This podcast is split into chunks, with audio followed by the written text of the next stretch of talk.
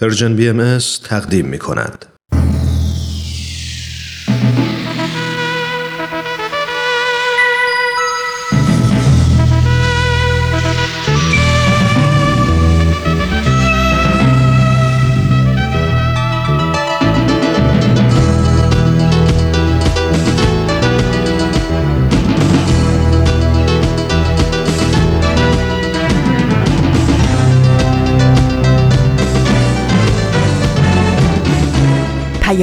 دوست. برنامه ای برای تفاهم و پیوند دلها.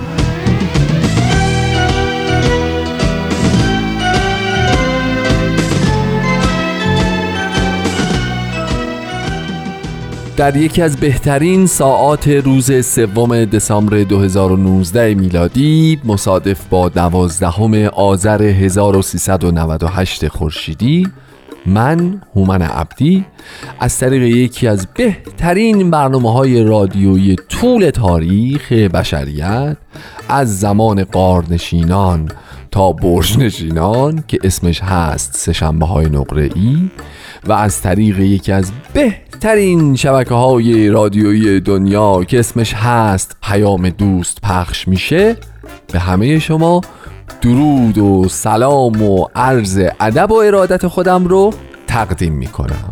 ما اینجور آدمی هستیم. دوستان تو برنامه امروز هم میزبان رادمردان جاوید خواهیم بود هم همونطور که از هفته قبل اطلاع دارین پخش فصل چهارم مجموعه سپر سخن آغاز شده و قسمت دیگریش رو امروز به اتفاق خواهیم شنید.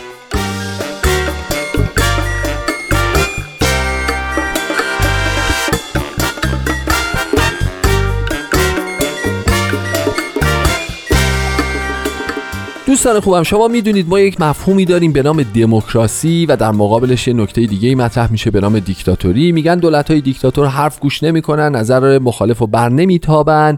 اصلا فرصت بروز بهشون نمیدن. اصلا دوست ندارن کسی به عنوان مخالفشون صحبت بکنه و همه رو قلع و غم می‌کنن. برعکس دموکراسی میگه ما باید جامعه چند صدایی داشته باشیم و هر کس آزاد باشه از نقطه نظر و دیدگاه خودش مسائل رو ببینه تحلیل بکنه ایده نظر پیشنهاد بده و یا حتی مخالفت بکنه. حالا می‌خوام بهتون بگم که همونطور که همه شما می‌دونید اینا در محدوده یک کشورداری و حکومت و سیاست تعریف میشه که خب طبیعتا من نه علاقه بهش دارم نه تخصصی درش دارم نه مایلم تخصصی درش کسب بکنم. ولی یه نکته وجود داره و اونم این هستش که این تو زندگی جاری ما انسان ها تبلور پیدا می‌کنه. هیچ آدمی نیست که بتونه ادعا بکنه در زندگیش گاهی با دموکراسی یا با دیکتاتوری رفتارش و منشش تقاطع پیدا نمی‌کنه.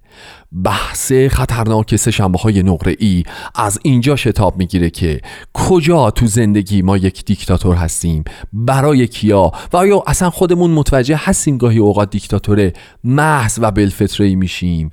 یا بیشتر سعی می‌کنیم که نظرات دیگران رو بپذیریم بشنویم تحلیلشون بکنیم تحمل نظرات مخالف داریم می‌تونیم خونسرد باشیم می‌تونیم عادلانه و منطقی حرف هایی که باب دلمون نیست یا خوشایندمون نیست رو هم حتی بشنویم تحلیل کنیم و این در لزوم رفتارمون و عملکردمون و ارتباطاتمون رو بر اساس اون تعدیل بکنیم. ببینید چون این برنامه سشنبه های نقره ای راجع چه قضایای مهمی قرار صحبت بکنه. اینم یکی از ابعاد دیکتاتوری که آدم بگه من می‌خوام به جای پخش رادمردان من می‌خوام حرف بزنم. ولی خب نمیشه که. نباید آدم این کارو بکنه. ازتون دعوت می‌کنم بریم یه قسمت دیگه از رادمردان جاوید رو به اتفاق بشنویم. در ادامه برنامه با این بحث با همدیگه همراه خواهیم بود. لامه ها فرصت کردید بهش فکری بکنید.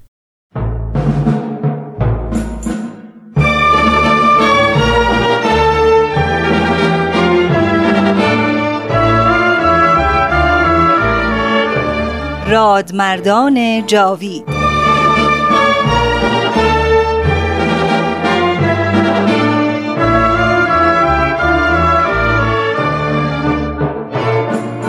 و اما در این ظهور ازهر و سلطنت عزما جمعی از علمای راشدین و فضلای کاملین و فقهای بالغین از کأس قرب و وسال مرزوق شدند.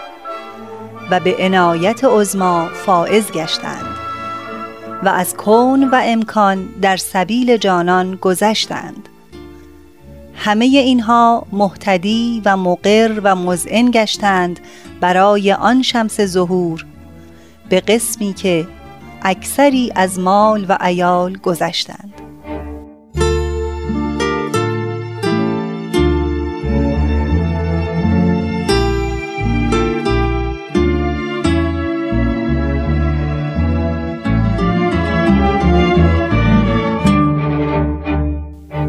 درود به همراهان عزیز رادیو پیام دوست.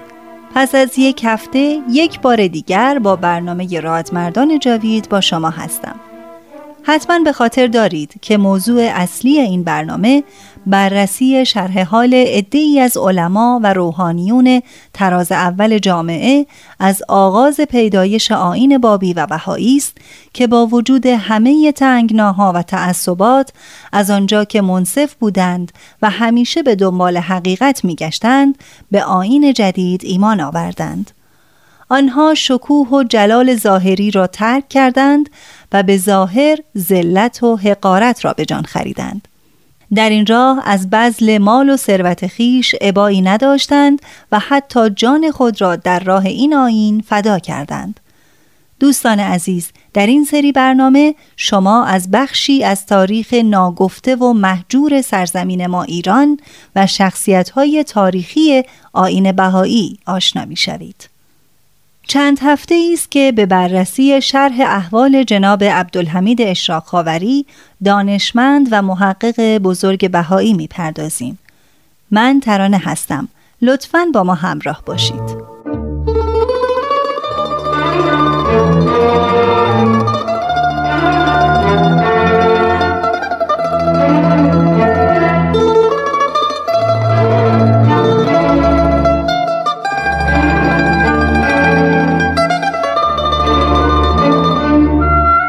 آخوندهای ملایر در منابر شروع به حتاکی به عبدالحمید اشراق خاوری کردند. همه جا صحبت از بهایی شدن او بود. فتوای قتل او را یکی دو تا از مراجع نوشته و به در و دیوار شهر زده بودند. منزلی که در آن بود در ایام سفرش به آن قریه صاحبخانه به دیگری اجاره داده بود. قفل را شکسته بود و اساس او را در گوشه ای گذاشته بود. اشراق خاوری چیزی نگفت. زیرا اگر هم می گفت دیگر جایی نبود که از او حمایت کند. صاحبخانه چند روزی او را به منزل خود برد تا نبادا از او شکایت کند که چرا منزلی را که در اجاره او بوده به دیگری اجاره داده. تا اینکه به صلاح دید محفل روحانی قرار شد در حزیرت القدس محل اجتماعات بهاییان اقامت کند.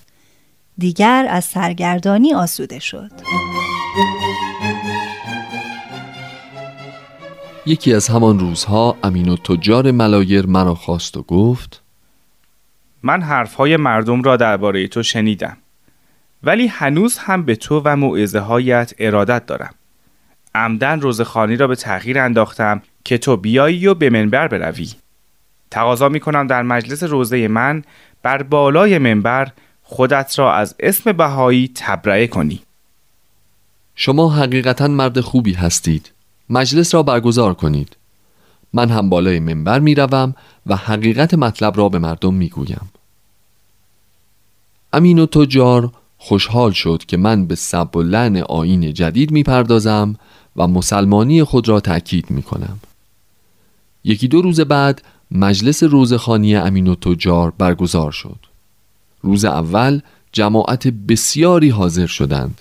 زیرا او به همه گفته بود که فلانی می آید و به منبر می رود و خود را تبرعه می کند و مسلمانی خود را آشکار می سازد همه علما و اعیان شهر حاضر شدند. تا آن وقت چون این مجلسی در ملایر تشکیل نشده بود.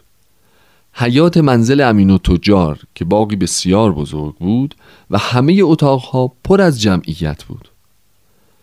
بالاخره روی منبر رفتم و حدیث سیعتی زمان و علا امتی را عنوان کردم. سرانجام رشته سخن به آنجا رسید که یکی از مزامین حدیث آن است که علماء آخر و زمان بدترین خلق خدا هستند. اشراق خاوری استدلال کرد که هر اتفاقی در اسلام رخ داده علتش علما بودند.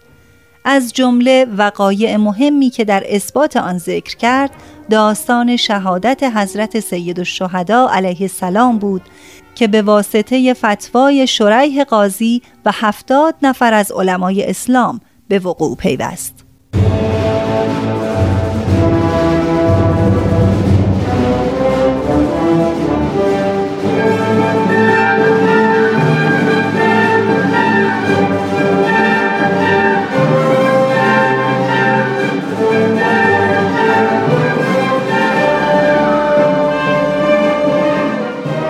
ملایر هنگامی عجیبی برپا شد. محفل روحانی صلاح دانستند که من از ملایر خارج شوم و به سمت بروجرد حرکت کنم. قبل از حرکت امین و تجار مرا به مجلس روزخانی خود دعوت کرد که بین من و علما آشتی برقرار کند من هم رفتم. به هر ترتیبی که بود میان بنده و علما آشتی ظاهری حاصل شد. خلاصه که با دو نفر از بهایان آزم بروجرد شدیم.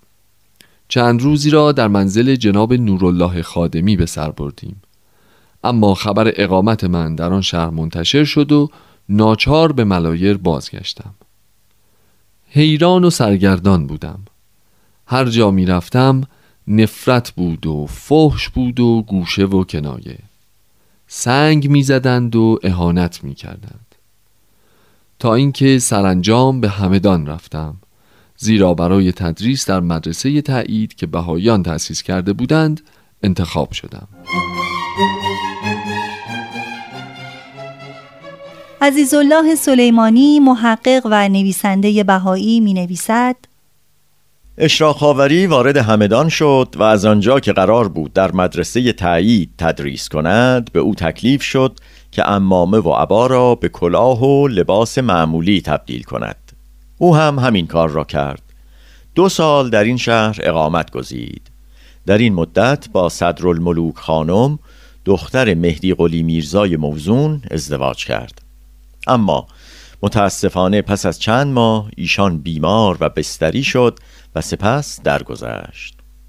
ضربه روحی شدیدی که بر اشراق وارد شد اوضاع زندگی او را دگرگون کرد.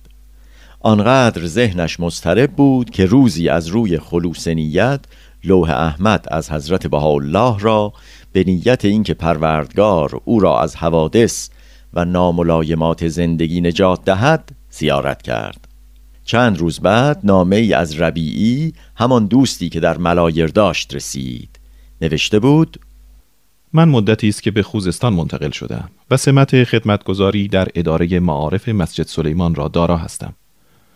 آقای مدهد رئیس سابق معارف ملایر هم که با من و شما مساعد بود به خوزستان آمده و مقام ریاست معارف محمره را حائز شده. به من سفارش کرده که اگر مایل باشید شما را با خود به خوزستان ببرم تا در معارف آنجا شغلی به شما رجوع نماید. اکنون برای گذراندن تعطیلات به ملایر آمده و منتظر جواب شما هستم. اشراق متوجه شد که این پیش آمد به صرف عنایت الهی است. تصمیم گرفت به خوزستان برود. مبالغی را که طلبکار بود و بدهی داشت تصفیه کرد و پانزده تومان برایش باقی ماند. به ملایر رفت. در آنجا مورد استقبال بهایان قرار گرفت. چهل روز ماند و به اتفاق ربیعی به خوزستان روانه شد. مدت دو سال در اهواز و مسجد سلیمان و آبادان مشغول خدمت بود. البته در آن مناطق هم معلمین مدارس دشمنی ها کردند و تهمت ها زدند. اما خداوند او را محفوظ داشت. بالاخره به وزارت معارف نوشتند که این شخص اطفال مسلمان را به دین بهایی تبلیغ می کند و این بار کار چنان مشکل شد که اشراق خاوری ناچار شد سال دوم ورود به خوزستان هنگام تعطیلی تابستان به تهران برود و از خود دفاع کند. در وزارت معارف حاضر شد و اینطور گفت. آنچه درباره بهایی بودن من گزارش کرده اند درست است. اما اینکه نوشته اند من شاگردان را تبلیغ می کنم صحت ندارد. هرچه به من نسبت داده اند جز تهمت و افترا چیزی نیست.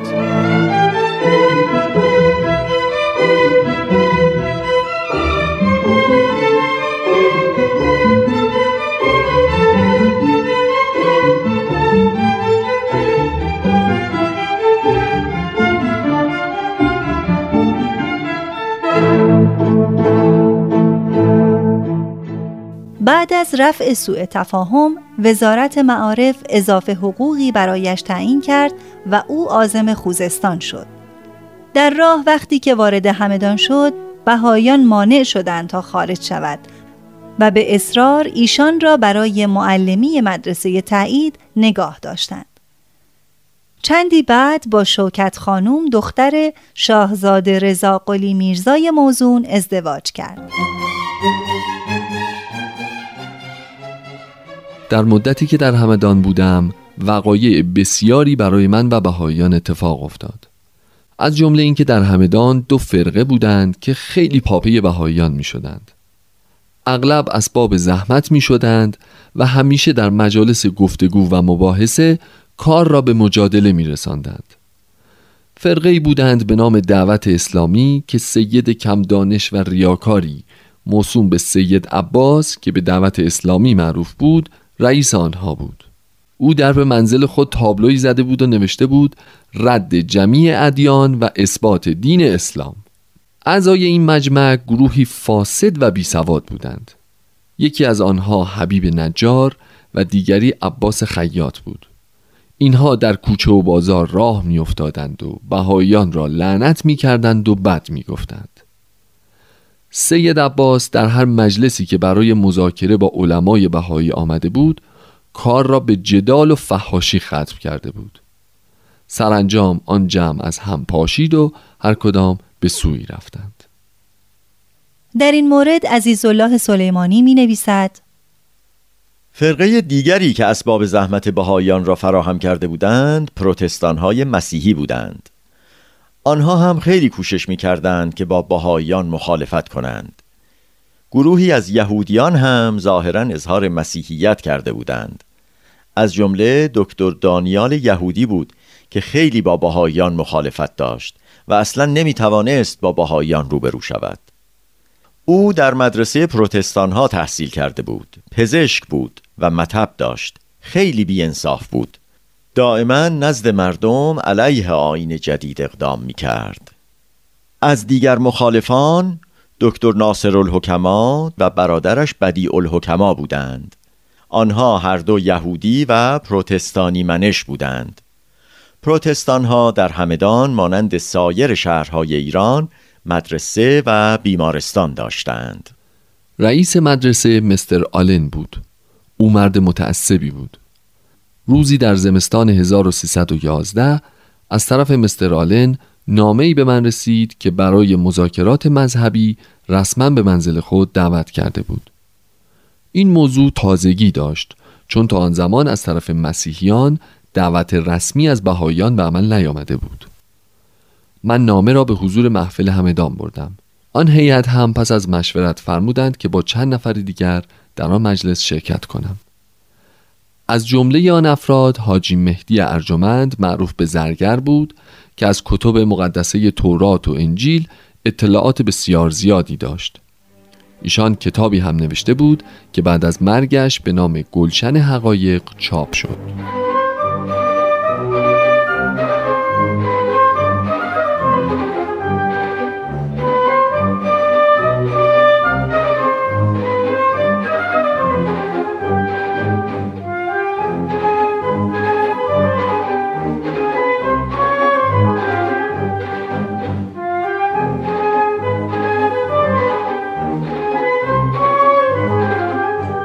جمعا پنج شش نفر بودند که به منزل مستر آلن رفتند.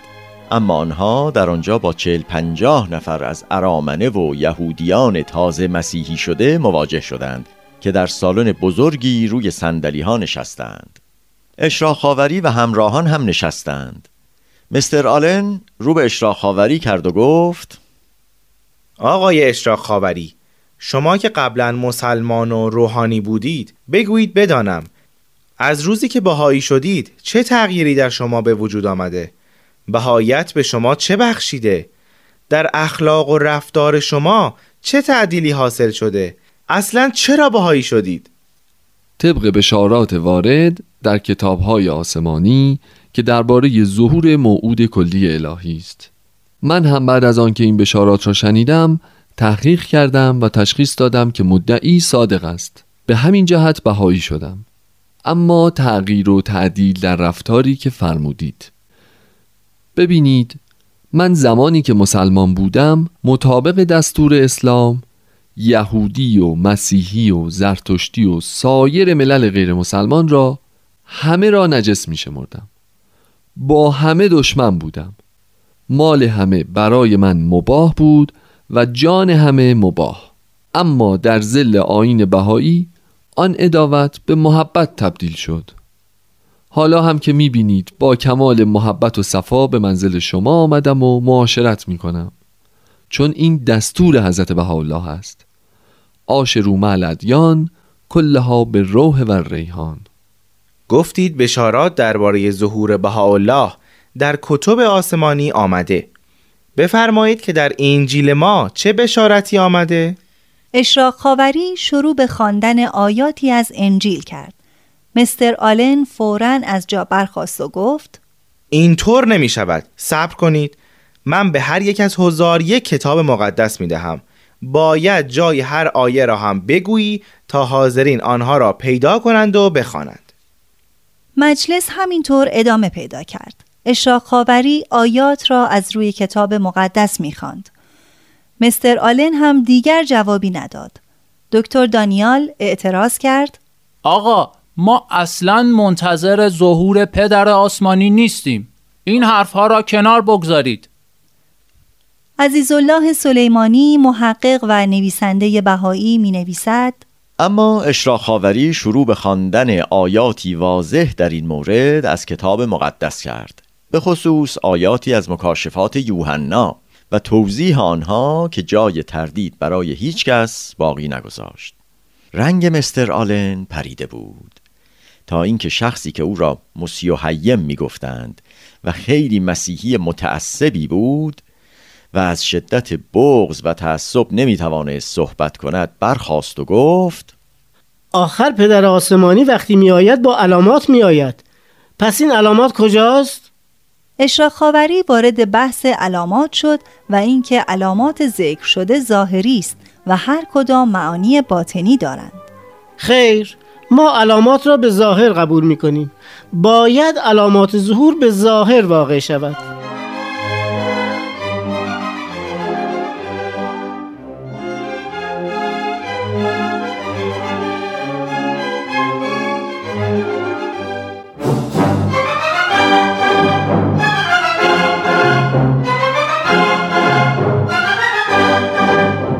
حاج ملا مهدی ارجمند در اینجا به سخن درآمد. آقایان علامت ظهور نصوص انجیل است به فرموده انجیل کسی به حقیقت انجیل پی نمی‌برد مگر آنکه مسیحی کامل باشد شما وقتی می توانید بگویید که علامات ظهور باید بر حسب ظاهر واقع شود و وقتی می توانید مقصود از آیات را به ظاهر آن حمل کنید که مسیحی کامل باشید و دارای قوه روح القدس. این مطلب در کجای انجیل آمده؟ فصل دوم از رساله اول پولس به قرنتیان. ولی ما همه مسیحی کامل هستیم. ما حق تفسیر کتاب را داریم. ولی مسیحی کامل به ادعا نیست علاماتی دارد. چه علاماتی؟ در انجیل مرقس آخر باب شانزدهم آمده که هر که به من ایمان داشته باشد اگر زهر بخورد به او اثر نمی کند. دست بر سر هر مریض بگذارد شفا می یابد. به زبانهای مختلف سخن می گوید. حال از مسیحی کامل بگذریم.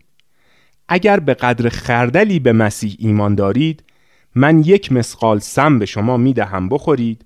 اگر مؤثر نبود معلوم است که مسیحی هستید. و اگر نمی توانید این کار را بکنید طبق انجیل مسیحی کامل نیستید و به دروغ مدعی هستید و حق تفسیر کتاب انجیل را ندارید. هیاهوی بلند شد. مجلس به هم ریخت. تا اینکه مسیو حیم گفت ساعت دوازده شد. دیگر برویم. خسته شدیم. آری ما را از سخن گفتن باز داشتند در حالی که خودشان ما را دعوت کرده بودند. دو سال گذشت. تا اینکه از طرف دولت وقت تمام مدارس بهاییان در سراسر کشور بسته شد. از جمله مدرسه تایید همدان که در سال 1313 شمسی اتفاق افتاد.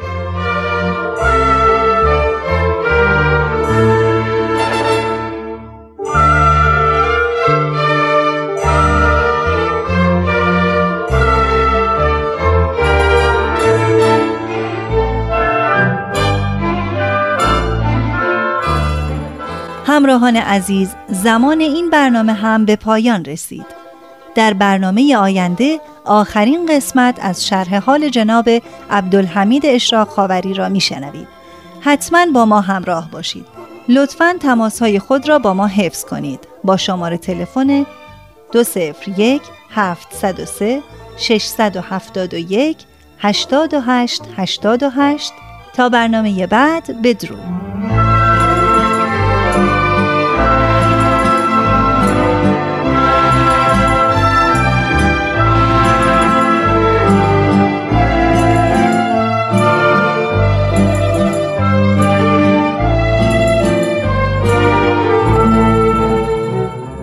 رادمردان جاوی تقدیم شما شد. مطمئنم که از شنیدنش مثل هفته های گذشته لذت بردید. دوستان داشتیم می‌گفتیم که یک هنر مردان بزرگ اینه که تحمل شنیدن نظر مخالف رو داشته باشن.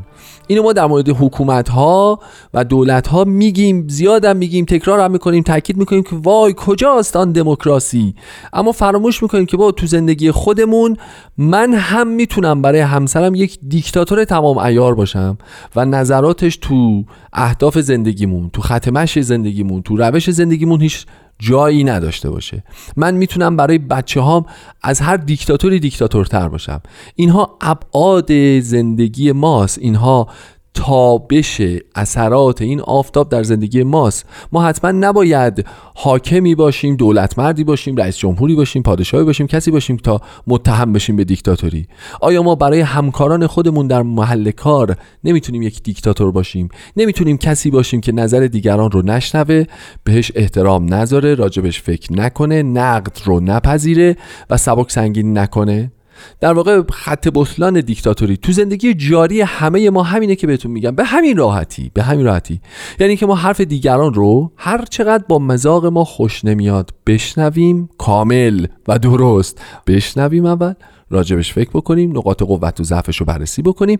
به نسبت اون چیزی که الان داره اجرا میشه و دیگران نسبت بهش نقد وارد می‌کنن باز بسنجیم. ببینیم این چه نکات مثبتی داره اون چه نکات مثبتی داره. شاید اگر واقعا این ایده ها این پیشنهادها این انتقادها رو ما رعایت بکنیم و تو کارمون تو زندگیمون تو روش زندگیمون تو برخوردمون با دیگران به کار ببندیمش واقعا شاید شرایط بهتری حاکم بشه. فراموش نکنید که دیکتاتورهای بزرگ از زندگی شخصی خودشون و زندگی اجتماعیشون شاید این این فضا رو گرفتن که من می‌تونم یک چیزی بگویم که متکلم وحده باشم و کسی بهش کاری نداشته باشه. آیا ما تو زندگی شخصی خودمون چنین نیستیم؟ باید خیلی مراقبش باشیم. خیلی زیاد. مجد صد مجده و تبریک بود عید امروز مهر حق از افق غیر رخشید امروز. به مهدویت بر همه تابید امروز در فلک رفت کند مطرب ناهید امروز. دهر از شوق و شب ای و طرف ساز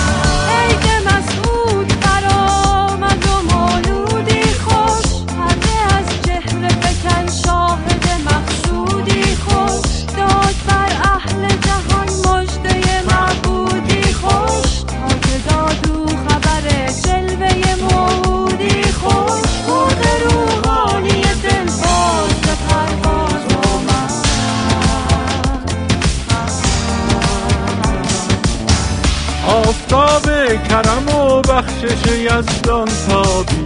مهر رخشنده ای از کشور ایران تابی. نیر اعظمی از مشرق احسان تابی. کوکب معرفت و دانش و عرفان تابی. حضرت باب بها خسرو ممتاز دوستان عزیز میریم قسمت دوم فصل چهار مجموعه سپهر سخن رو به اتفاق بشنویم.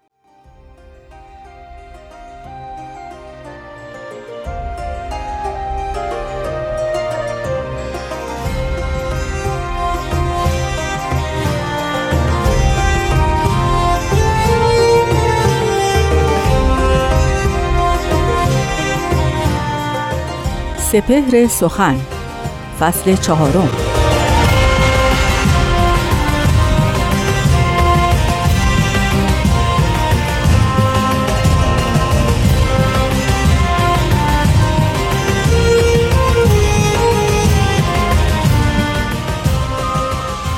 گشت تیغ لامثالش گرم سیر از پی اثبات حق و نفی غیر. ریخت بر خاک از جلادت خون شرک. شست زاب وحدت از دین رنگ و چرک.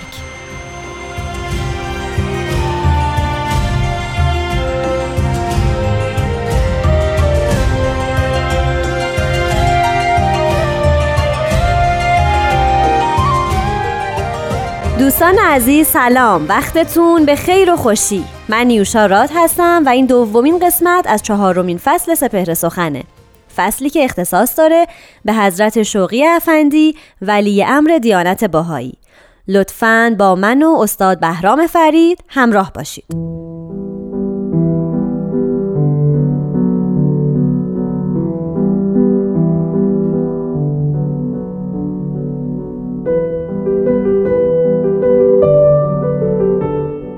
حضرت ولی امرالله میفرمایند عالم وجود تشنه یک قوه قاهره جامعه است که ادیان و مذاهب قدیمه و شعب و اجناس متباینه و حکومات و دول متحاربه و طبقات متقابضه را به یکدیگر توان و قلبا مصالحه و امتزاج دهد.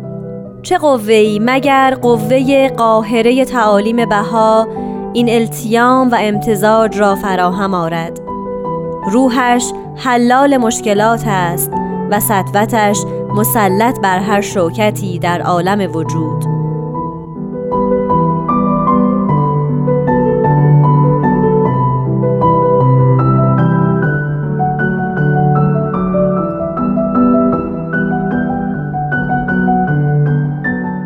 دوستان فرهیخته و نازنین شنوندگان محترم بیان حضرت شوقی ربانی را زیارت کردیم. تصویری که حضرت شوقی ربانی در سال 1922 در ابتدای وظیفه ولایت خودشون برای ما تصویر کردن بی نهایت عجیب و غریب و فوق العاده آموزند است. ایشون در دل جامعه ای زیستند که به نحو مصطفی و دلفریبی اون رو توصیف کردن. در سال 1122 یعنی حدود 20 سال از شروع قرن بیستم گذشته بود که تلخترین واقعی که در تاریخ تمدن بشری می‌توان سراغ گرفت رخ داده بود. و اون چهار سال جنگ جهانی اول بود که دمار از روزگار عالم در آورده بود. خونین ترین جنگی که جمیع اجناس و طبقات مردم رو درگیر خودش کرده بود. به قدری این واقعه هولندیز بود و طبعات گوناگون و شورانگیزی داشت که باید در وصف اون کتاب ها نوشت که نوشتند. در اون مقطع از تاریخ جهان چنان دچار انقلاب شده بود و این واقعه تخت چنان بر سر مردم سایه افکنده بود که نومیدی در تمام عالم وجود داشت. از اینکه آیا محصول هزاران سال تمدن بشری این چنین خونخاری و خونریزی است. آیا می شود تصور کرد که در قرن بیستم بشر به این حد از دناعت و سباعت به جان هم بیفتند که یکدیگر رو تکه پاره بکنند به خاطر فقط اندکی از جابجایی مرزها؟ این سوالات دائما ذهن مردم رو درگیر کرده بود که آیا می توان برای این جامعه انان گسیخته از هم گسیخته این جامعه منحت واقعا می شود کاری کرد؟ پاسخ بسیاری از روشنفکران زمان خودش این بود که خیر. ما به پایان مرحله ای از مرحله تمدن رسیدیم که هیچ راهی برای نجات او وجود نداره. اقلای عالم از به طرح افکندن یک نقشه برای نجات عالم عاجز بودند و ناتوان. اما درست در همین مقطع زمان که جامعه باهایی درگیر یک مصیبت بزرگ به عنوان فوت حضرت عبدالبها بود حضرت ولی امرالله در قایت امیدواری جامعه باهایی رو به سمت یک منظره بسیار دلفریب و زیبا و زیبنده هر انسانی روی کره زمین متوجه کردند. می‌فهمند درسته که ادیان و مذاهب قدیمه و شعب و اجناس متباینه درگیر نزاعهای خونبار هستند. اگرچه دول و حکومات جهان همه به جان هم افتادند و یکدیگر رو نفی می‌کنند دشمن یکدیگر شدند اگرچه طبقات گوناگون عالم یکدیگر رو خسم هم می‌دانند اما درست در همین جاست که آین باهایی نوید یک جامعه پیروزمند و فیروزمند است. جامعه که می‌توان به او امیدوار بود. می‌توان تصویر بسیار زیبایی از آینده در ذهن داشت. اما سوال این است که این جامعه که فرو پاشیده از جهت اقتصادی از جهت اجتماعی از جهت اخلاقی از جهت سیاسی حتی از جهت فرهنگی از فرهنگ و هنر آیا واقعا برای این جامعه می‌توان کاری کرد؟ می‌توان نجاتی در نظر گرفت؟ حضرت شوقی ربانی پاسخی که به این مسئله میدن دو مرحله داره. نخست آیا تعالیمی هست دستوری هست قاعده ای هست منشوری هست برای نجات عالم؟ پاسخشون این است که آری هست. و اون تعالیم امر بها یا تعالیمی است که حضرت بهاءالله در دین بهایی به ارمغان آوردن. حضرت شوقی ربانی می‌فهمند مگر قوه قاهره تعالیم بها؟ می‌تواند این عناصر از هم گسیخته رو دو مرتبه التیام و امتزاج بده. همین عناصری که با هم به دشمنی برخواستند می‌توانند دوست یکدیگر باشند. حضرت شوقی ربانی میفرمایند که قوه قاهره موجود در تعالیم دیانت بهایی تنها راه نجات برای این پیوند و این نظم آفرین در این عرصه اجتماعی ما هستند.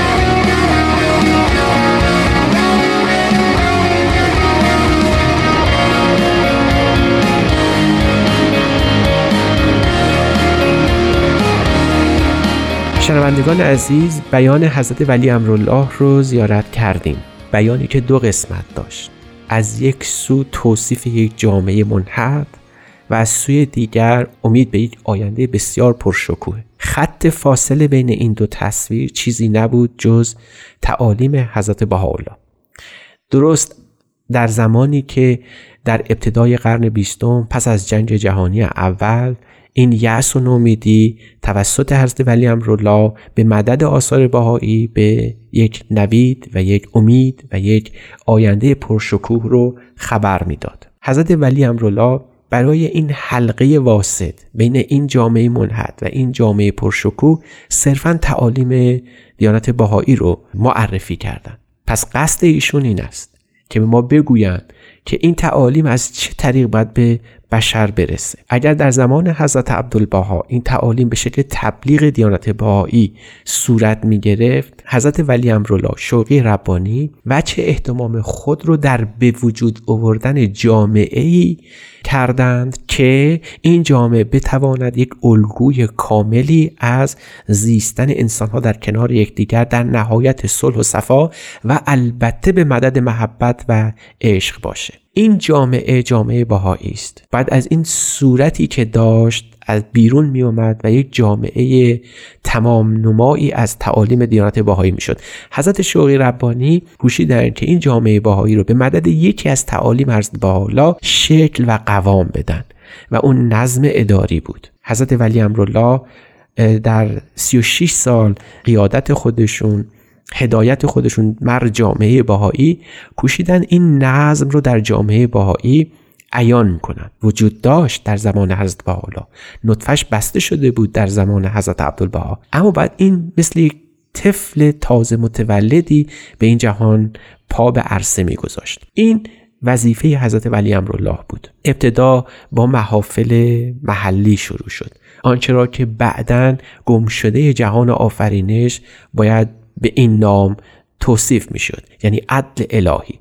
می‌دانیم که در توقیعات حضرت شوقی ربانی ما محافل روحانی رو باید به عنوان بیوت عدل خصوصی بشناسیم. محافل جمع تعدادی از بهاییان به نمایندگی از کل جامعه بودند وظایفی داشتند. این وظایف در دو ساحت تدوین شده بود. از یک سو مسائل روحانی جامعه را نشانه گرفته بود. از طرف دیگه به مسائل انسانی و اجتماعی اونها می پرداخت یعنی دو بالی که حیات جامعه به اون متکی است. منوته یعنی هم حیات روحانی و اخلاق و هم حیات انسانی و اجتماعی او که جنبه های جسمانی هم البته به خود اختصاص داده. حضرت شوقی ربانی در این بخش از زندگی خودشون تمرکز بسیار بالایی رو معطوف به تبیین و تشکیل این دو نظام قرار دادن. این دو قوه قرار دادن. مرکز محافل محلی بود و بعد از چند سال این محافل محلی در یک کشور تبدیل شدن به محافل ملی و عاقبت بعد از چهل سال این محافل ملی جمع شدند و بیت العدل اعظم رو تشکیل دادن. همین روند نیازمند یک مراقبه بود. این مراقبه توسط حضرت ولی امرالله صورت گرفت. دائما نظامنامه ها نوشته شد. دائما هدایات مرغوم شد. همواره حضرت ولی را در هر مرحله با همراه بهایان عالم کوشیدند که این مرحله از ترقی رو در جامعه باهایی به وجود بیارن. از سوی دیگر اخلاق بود. از سوی دیگر مسئله فرهنگ بود. از سوی دیگر تاریخ امن بود.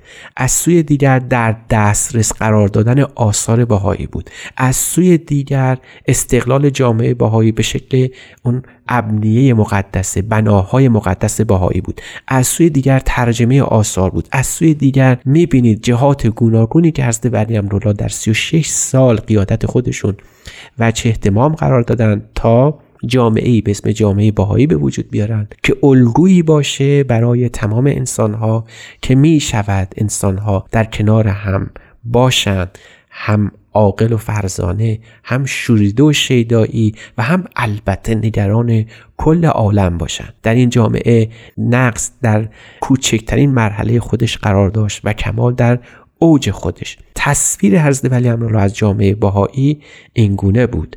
یک جامعه ای که افسون بر این که در قایت نظمه در اوج اعتداله و در کنار اینها بی نهایت روح پرفتوح داره. بی نهایت روح آرامش بخش داره. جامعه است که زنده است و تا ابد زنده خواهد ماند.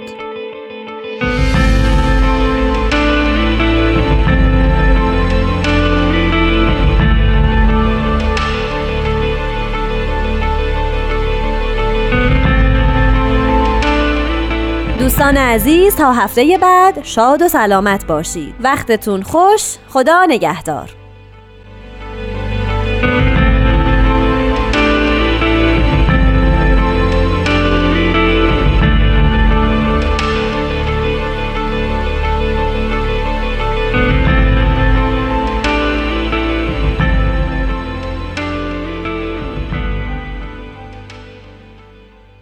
دوستان خوبم سهشنبه های نقره امروز تلاش کرد که به خودش یادآور بشه که ما در هیچ شرایطی نباید فرض بکنیم که اون چیزی که ما فکر می‌کنیم اون چیزی که ما می‌بینیم و اون چیزی که ما روایت می‌کنیم درسته و کامله و خلالی درش وارد نمیشه. همه ما انسانیم همه ما جایز الخطاییم. نباید فراموش بکنیم که باید دیده ی خطا پوش داشته باشیم. نباید فراموش بکنیم که تحمل آرای مخالف بس داشته باشیم. مثلا صدا بردار محترم برنامه الان اونجا تو box داره چکپر می‌زنه که time برنامه تمومه ولی خب ما می‌تونیم مثلا برو خودمون نیاریم و حرف خودمون رو همچنان تا پایان پیش ببریم یادآوری. می‌کنم عزیزانی که در شمال قاره آمریکا برنامه ما رو از طریق ماهواره Galaxy 19 میشنون تا دو هفته دیگه که پایان سال 2019 است می‌تونن از طریق این ماهواره برنامه ما رو بشنون و بعد از اون باید لطف کنن از طریق وبسایت یا اپلیکیشن ها ما رو دنبال بکنن و بشنون. فراموش نکنید که رادیو پیام دوست صاحب یک اپلیکیشن دانلودش بکنید رو گوشیتون نصب بکنید و هر زمان که دوست داشتید برنامه های ما رو بشنوید. به انتقادها توجه خواهیم کرد. تا هفته آینده. خدا نگهدار.